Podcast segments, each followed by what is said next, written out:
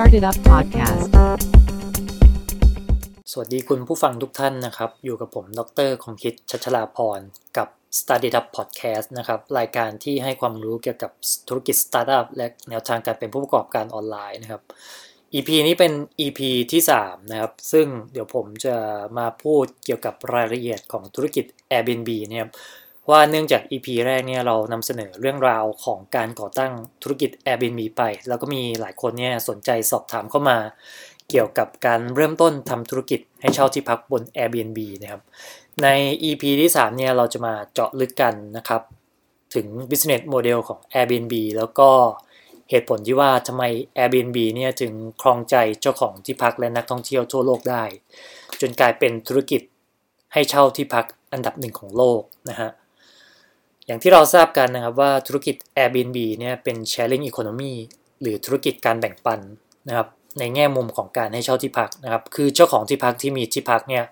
สามารถเอาที่พักของตนเองเนี่ยขึ้นไปปล่อยเช่าให้กับนักท่องเที่ยวทั่วโลกบน Airbnb ได้นะครับ ตรงนี้ Airbnb มีรายได้มาจาก User ทั้งสองฝั่งนะครับ รายได้ฝั่งแรกนะครับก็คือเจ้าของที่พักคิดราคามาเท่าไหร่ Airbnb จะเก็บเพิ่มจากแขกอีกประมาณ 6-12%ขึ้นอยู่กับระยะเวลาที่แขกจองมา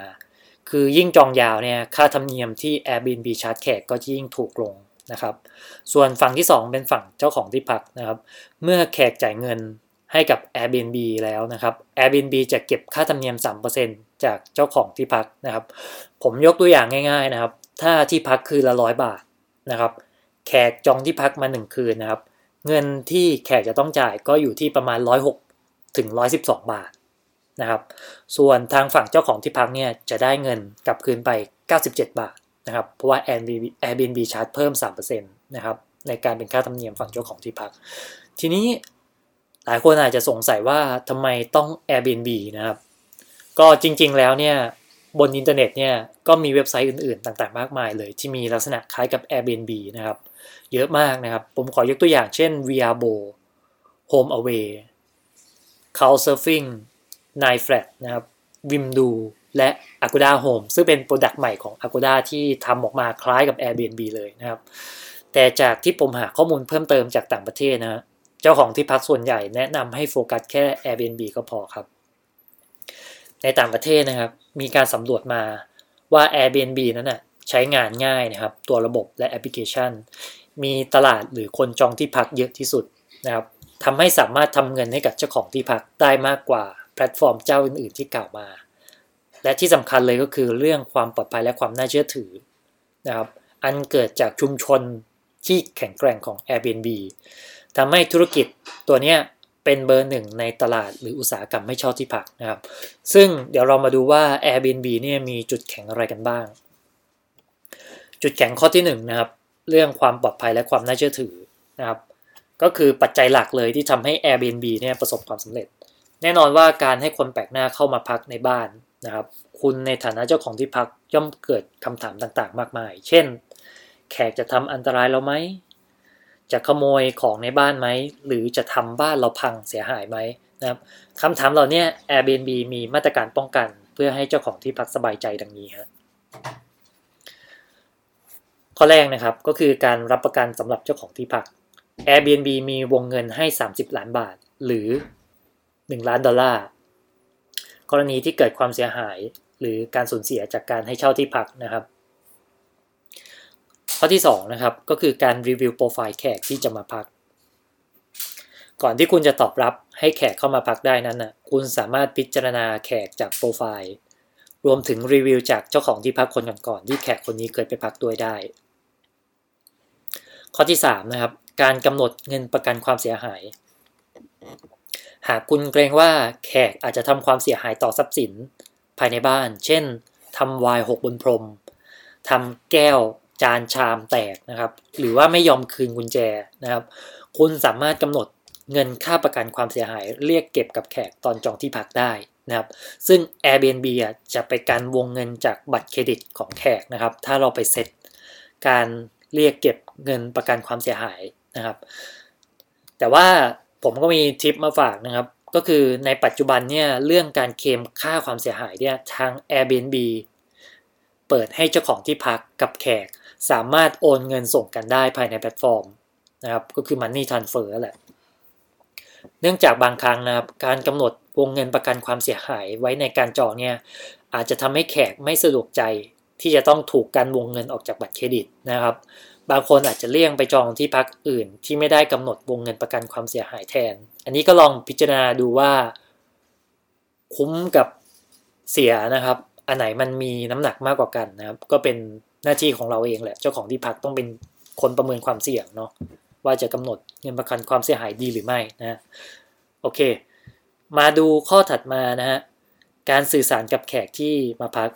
Airbnb จะเปิดโอกาสให้คุณเนี่ยสามารถส่งข้อความแชทคุยกับแขกได้ เพื่อพิจารณาว่าคุณจะให้เข้าพักหรือไม่เข้าพักนะครับ เช่น คุณอาจจะถามว่าแขกเดินทางมาที่เนี่ยมาทำอะไรนะครับ มาเที่ยวมาเยี่ยมครอบครัว หรือว่ามาทำธุรกิจนะฮะอะไรก็ตามแต่ แล้วก็อาจจะถามต่อไปว่าคุณมีแผนที่จะไปที่ไหนบ้างนะฮะสุดท้ายเลยก็คือถามจำนวนผู้เข้าพักครับว่ามากี่คนนะครับ ไม่ใช่ว่า บอกมา 2 แล้วพอวันที่เช็คอินจริง ๆ เนี่ยมา 3 คนนะครับ อันนี้ก็แย่เลย เพราะว่าถ้าใครไม่มีเตียงเสริมนะครับ ตรงนี้ต้องลองถามให้ละเอียดถี่ถ้วนนะครับ เพื่อที่เราจะได้เตรียมตัวเรื่องล่วงหน้าด้วย ข้อถัดมานะครับก็คือการขอเอกสารเพิ่มเติมนะครับ Airbnb สามารถอนุญาตให้คุณเนี่ยสามารถคัดกรองเลือกเฉพาะแขกที่มีเอกสารยืนยันตัวตนได้ เช่นแขกที่เอาพาสปอร์ตหรือใบขับขี่สากลเนี่ยมายืนยันตัวตนภายในแพลตฟอร์ม Airbnb นะครับ คุณสามารถเลือกตรงนี้ได้ แล้วก็สุดท้ายเลยนะครับ การกำหนดกฎให้กับแขกที่มาพักนะครับ ตรงนี้เราสามารถเขียนกฎระเบียบที่พักหรือว่า house rule นะครับ เพื่อชี้แจงกับแขกที่มาพักได้ เช่น บริเวณใดบ้างที่แขกสามารถเข้าไปใช้ได้นะครับ พื้นที่ใดเป็นพื้นที่ส่วนตัวหรือว่าห้ามเข้า หรือขั้นตอนการใช้งานเครื่องใช้ไฟฟ้าต่างๆภายในบ้านนะครับ กฎเหล่านี้เนี่ยแขกสามารถอ่านรายละเอียดก่อนที่จะทำการจองที่พักของคุณได้นะครับ ข้อดีข้อถัดมาของ Airbnb นะครับก็คือขนาดตลาดที่เติบโตแบบก้าวกระโดดนะครับ ในปี 2013 นะครับ Airbnb มีผู้เข้าพักทั้งสิ้น 6 ล้านคนนะครับ และกระโดดไปเป็น 140 ล้านคนในปี 2016 นะครับ ส่วนปี 2018 นี้เนี่ยมีผู้เข้าพัก กว่า 400 ล้านคนนะครับ มียอดจองที่พักทั่วโลกประมาณ 4 ล้านครั้งต่อเดือน การเติบโตแบบก้าวกระโดดเนี่ยหมายถึงโอกาสที่เจ้าของที่พักจะมีลูกค้าจากทั่วโลกมาพักมากขึ้น และมีโอกาสสร้างรายได้มากขึ้น ด้วยกันนั่นเอง จุดแข็งต่อมานะครับก็คือมีบริการด้านการตลาด แก่เจ้าของที่พักนะครับ Airbnb มีบริการช่างภาพมืออาชีพ ให้บริการในบางประเทศนะครับ รวมถึงประเทศไทยด้วยนะครับ ซึ่ง คุณสามารถเรียกใช้บริการช่างภาพมืออาชีพ ให้ไปถ่ายที่พักของคุณได้ฟรีนะครับ แต่ว่าต้องรอคิวนะ เพื่อให้ที่พักของคุณเนี่ยดูโดดเด่น และดึงดูดแขกให้มาพัก เพราะว่าภาพเนี่ยจะเป็นองค์ประกอบแรก ๆ เลย ที่แขกใช้ในการพิจารณาการเข้าพักอาศัยนะครับ ข้อดีถัดมานะครับเรื่องระบบการจ่ายเงิน และชำระเงินที่ปลอดภัยนะครับ Airbnb จะทำหน้าที่เป็นตัวกลางประสานงาน ระหว่างแขกกับเจ้าของที่พัก ดังนั้น คุณไม่ต้องกังวลเลยนะครับ ว่าคุณจะถูกแขกเบี้ยว ไม่ยอมมาพักนะครับ ไม่ยอมมาจ่ายค่าที่พักให้หรือว่าไม่มาตามนัดนะครับ เพราะว่าคุณจะได้รับเงินเหล่านี้เนี่ยภายใน 24 ชั่วโมงนะครับ ถ้าใช้เป็น PayPal ในการรับเงิน หรือ 3-5 วันกรณีโอนเงินเข้าแบงค์นะครับ หลังจากที่แขกเช็คอินเข้าที่พักแล้ว ข้อดีถัดมานะครับก็คือการเข้าถึงและใช้งานง่าย นักท่องเที่ยวเนี่ยสามารถจองที่พักผ่าน Airbnb ได้สะดวกและรวดเร็ว เพียงแค่มีอุปกรณ์ที่เชื่อมต่ออินเทอร์เน็ตได้นะครับไม่ว่าจะเป็นบนโน้ตบุ๊กมือถือหรือว่าแท็บเล็ตครับส่วนขั้นตอนการจองเนี่ยก็มีเพียง 3 ขั้นตอนเท่านั้นคือ 1. เลือกเมืองที่จะไปนะครับ 2. วันที่เช็คอินและวันที่เช็คเอาท์นะครับและ 3จำนวนผู้เข้าพัก จุดแข็งต่อมานะครับเรื่องของความยืดหยุ่นนะครับในแง่ของการจองที่พักนะครับ นักท่องเที่ยวสามารถเลือกที่พัก ได้ทั้งในระยะสั้นและระยะยาวนะครับ แล้วก็ราคาและประเภทที่พักเนี่ยก็มีให้เลือกหลากหลาย มากมายตามแต่งบประมาณหรือไลฟ์สไตล์ของแต่ละคนนะครับโอเคหลังจากที่ผมพูดถึงจุดแข็งไปแล้วเนี่ย คุณลองเอาไปพิจารณาดูนะครับ ว่ามันตอบโจทย์คุณหรือเปล่า ในเรื่องของพวกความปลอดภัยอะไรก็ตามแต่เนาะทีนี้ผมจะมาพูดถึงจุดอ่อนหรือข้อจำกัดของ Airbnb กันบ้างนะครับ ซึ่งมีรายละเอียดต่อไปนี้นะฮะข้อที่1นนะครับ เรื่องความเสียหายหรือขโมยนะฮะเนื่องจากว่าการที่เราให้คนแปลกหน้าเข้ามาพักในบ้านนี้เนี่ยก็มีโอกาสที่คนเหล่านั้นเนี่ยจะมาทำให้เข้าของเสียหาย หรือขโมยของภายในบ้านนะครับ กรณีเหล่านี้เนี่ยเคยเกิดขึ้นกับเจ้าของที่พัก ในช่วงที่ Airbnb เพิ่งเปิดให้บริการใหม่ๆ ดังนั้น Airbnb จึงแก้ปัญหานี้โดยให้วงเงินประกัน 30 ล้านบาท แก่เจ้าของที่พัก เพื่อสร้างความสบายใจนะครับ แล้วก็ในปัจจุบันนี้เนี่ยจากสถิติเขาบอกว่าปัญหาเหล่านี้เนี่ยเกิดขึ้นน้อยมากๆเลยนะครับ จากการจองที่พักอ่าข้อที่2นะครับข้อจำกัดข้อที่2ครับเป็นเรื่องของข้อจำกัดจากผู้ให้เช่าและเพื่อนบ้านนะครับ เจ้าของที่พักบางที่นะครับ อาจไม่อนุญาตให้คุณเอาที่พักไปเช่าช่วงต่อได้นะครับ ดังนั้นการเอาที่พักแบบเช่าช่วงเนี่ยมาลงให้เช่าภายใน Airbnb เนี่ยจึงอาจจะผิด กฎหรือว่าผิดข้อตกลงที่ทางเจ้าของที่พักกำหนดไว้กับคุณตั้งแต่แรกนะครับ แล้วสามารถเอาผิดกับคุณได้นะครับ หรือแม้แต่กระทั่งการให้เช่าบ้านหรือที่พักของคุณเองนะครับ หากเพื่อนบ้านของคุณไม่ยินยอมให้คนแปลกหน้าแวะเวียนเข้ามาบ่อยๆนะครับ คุณก็อาจจะต้องลองคุยกับเพื่อนบ้านของคุณดูก่อนนะครับ ก่อนที่จะเปิดที่พักให้เช่าบน Airbnb เนาะโอเค ข้อจำกัดต่อมานะครับ เป็นข้อจำกัดจากกฎหมายภายในประเทศ อย่างที่เรา ทราบกันดีนะครับว่าการเช่าที่พักแบบระยะสั้นหรือ short term rental เนี่ยในบางประเทศ หรือในบางเมืองนั้นมันผิดกฎหมายนะฮะรวมถึงในประเทศไทยนะครับที่มีข้อโต้แย้งเกี่ยวกับการปล่อยเช่าระยะสั้นนะครับ ก็ Airbnb เนี่ยมันจะต้อง follow ตามกฎหมายประเทศนั้นๆด้วยเนาะอย่างเช่นญี่ปุ่นเนี่ยก็มีที่พักหลายที่เลยที่แบบ ไม่ได้ไปขึ้นทะเบียนแล้วก็ถูกปิดไปนะครับดังนั้นจึงเป็นหน้าที่ของคุณเองที่จะต้องไปศึกษาพวกกฎหมายต่างๆเหล่านี้ให้รอบคอบเสียก่อน ว่าคุณจะสามารถปล่อยเช่าที่พักบน Airbnb ได้อย่างถูกต้องหรือไม่นะครับ ซึ่งหากใครที่มีบ้านและอยากนำมาปล่อยเช่านะครับ ไม่เกิน 4 ห้องนะครับ ผมแนะนำให้คุณไปจดทะเบียนที่พักที่ไม่ใช่โรงแรมนะครับ เพื่อให้คุณสามารถประกอบธุรกิจให้เช่าที่พักแบบระยะสั้น หรือแบบรายวันได้แบบถูกต้องนะครับ ซึ่งรายละเอียดลองไปค้นดูก็ได้ครับ การจดทะเบียนที่พักที่ไม่ใช่โรงแรมนะครับ คือที่พักที่มีห้องไม่เกิน 4 ห้อง รองรับผู้เข้าพักได้ไม่เกิน 20 คนนะครับ ลองไปค้นดูใน Google ก็ได้นะครับ ก็มีหลายคนเขียนไว้อยู่เนาะโอเคถัดมานะครับเป็นเรื่องของค่าธรรมเนียมเนาะโดยปกติเนี่ย Airbnb จะเก็บค่าธรรมเนียมจากเจ้าของที่พัก 3%ซึ่งเว็บปล่อยเช่าที่พักอื่นๆนะครับ อาจไม่มีการเก็บค่าธรรมเนียมนะครับ เจ้าของที่พักอาจจะมองว่า 3%เนี่ยมันเป็นข้อเสียนะครับ แต่ผมมองว่ามันคุ้มค่าเมื่อแลกกับตลาดนักท่องเที่ยวขนาดใหญ่นะครับ แล้วก็ Airbnb เนี่ยมีเครื่องมืออำนวยความสะดวกและความปลอดภัยนะครับ ไม่ว่าจะเป็นการจัดการที่พักนะครับ จัดการตารางการจองนะครับ ติดต่อสื่อสารกับแขกผ่านทางแชทนะครับ รวมถึงการให้สิทธิ์ตรวจสอบแขกที่มาพัก และวงเงินประกันความเสียหายนะครับ หากพิจารณาทั้งจุดแข็งและข้อจำกัด ผมคิดว่าคุณน่าจะตัดสินใจได้ไม่ยากนะครับ ที่จะลงที่พักให้เช่ากับ Airbnb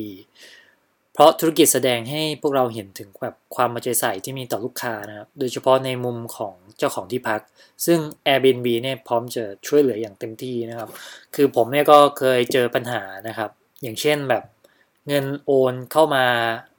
ช้านะครับ หรือว่ามาไม่ตรงตามที่เขาแจ้งไว้กับทางอีเมล ว่าเงินจะเข้ามาวันนี้นะครับ ผมก็เลยเข้าไปที่ Help เพื่อติดต่อกับเจ้าหน้าที่ Airbnb แล้วก็แจ้งปัญหาไปนะครับว่า เงินที่แสดงว่าจะเข้าภายในวันนี้เรายังไม่ได้รับนะนะครับสักพักนะครับเจ้าหน้าที่ Airbnb ก็จะติดต่อเข้ามาให้ความช่วยเหลือนะครับ แล้วก็บอกว่ามันอาจจะส่งช้านิดนึงอาจจะเกิดด้วยเรื่องของการ transfer เงินจากแบงค์นะครับในต่างประเทศมาเข้าที่ไทยนะฮะตรงนี้เนี่ยก็ เฮลเนี่ยปัจจุบันเนี่ยทำได้ดีกว่าเมื่อก่อนมากนะครับโอเคก็อยากให้ลองเอาไปพิจารณากันดูนะว่า Airbnb เนี่ยมันเหมาะที่จะเป็นธุรกิจที่จะสร้างรายได้เสริมให้กับคุณหรือไม่นะฮะเพราะว่าปัจจุบันเรานี่เนี่ยอย่างที่ผมบอกไปว่า Airbnb เนี่ยมันคือโอกาสหนึ่งที่เกิดขึ้นในยุคอินเทอร์เน็ตนะครับที่ทำให้คนทั่วไปเนี่ยมีที่พักนะครับ สามารถเอาที่พักตัวเองเนี่ยมาหาเงินสร้างรายได้เสริม ได้ให้กับตัวเองได้นะครับ เพราะว่านักท่องเที่ยวในปัจจุบันนี้เนี่ยก็นิยมใช้ Airbnb ในการจองที่พักนะครับ ตรงนี้ก็ฝากนะครับคุณผู้ฟังลองเอาไปพิจารณาดูนะครับ จุดแข็งจุดอ่อน แล้วก็ business model ของ Airbnb ที่ผมว่ามาใน EP ที่3นี้นะครับ ส่วน EP หน้าๆนะครับ เดี๋ยวเราจะมาว่ากันต่อถึงเรื่องของการ ตรียมตัวเป็นเจ้าของที่พักบน Airbnb นะครับจะมีเนื้อหาอะไรน่าติดตามบ้างนะครับ ก็สามารถติดตามกันได้ที่เว็บไซต์แล้วก็แฟนเพจ Study Up นะครับรวมถึงถ้าใครมีข้อสงสัยเกี่ยวกับการทำธุรกิจ Airbnb สามารถติดต่อเข้ามาที่ inbox แฟนเพจ Study Up ได้นะครับผมใน EP ที่ 3 นี้ก็มีเพียงเท่านี้ครับ สวัสดีครับ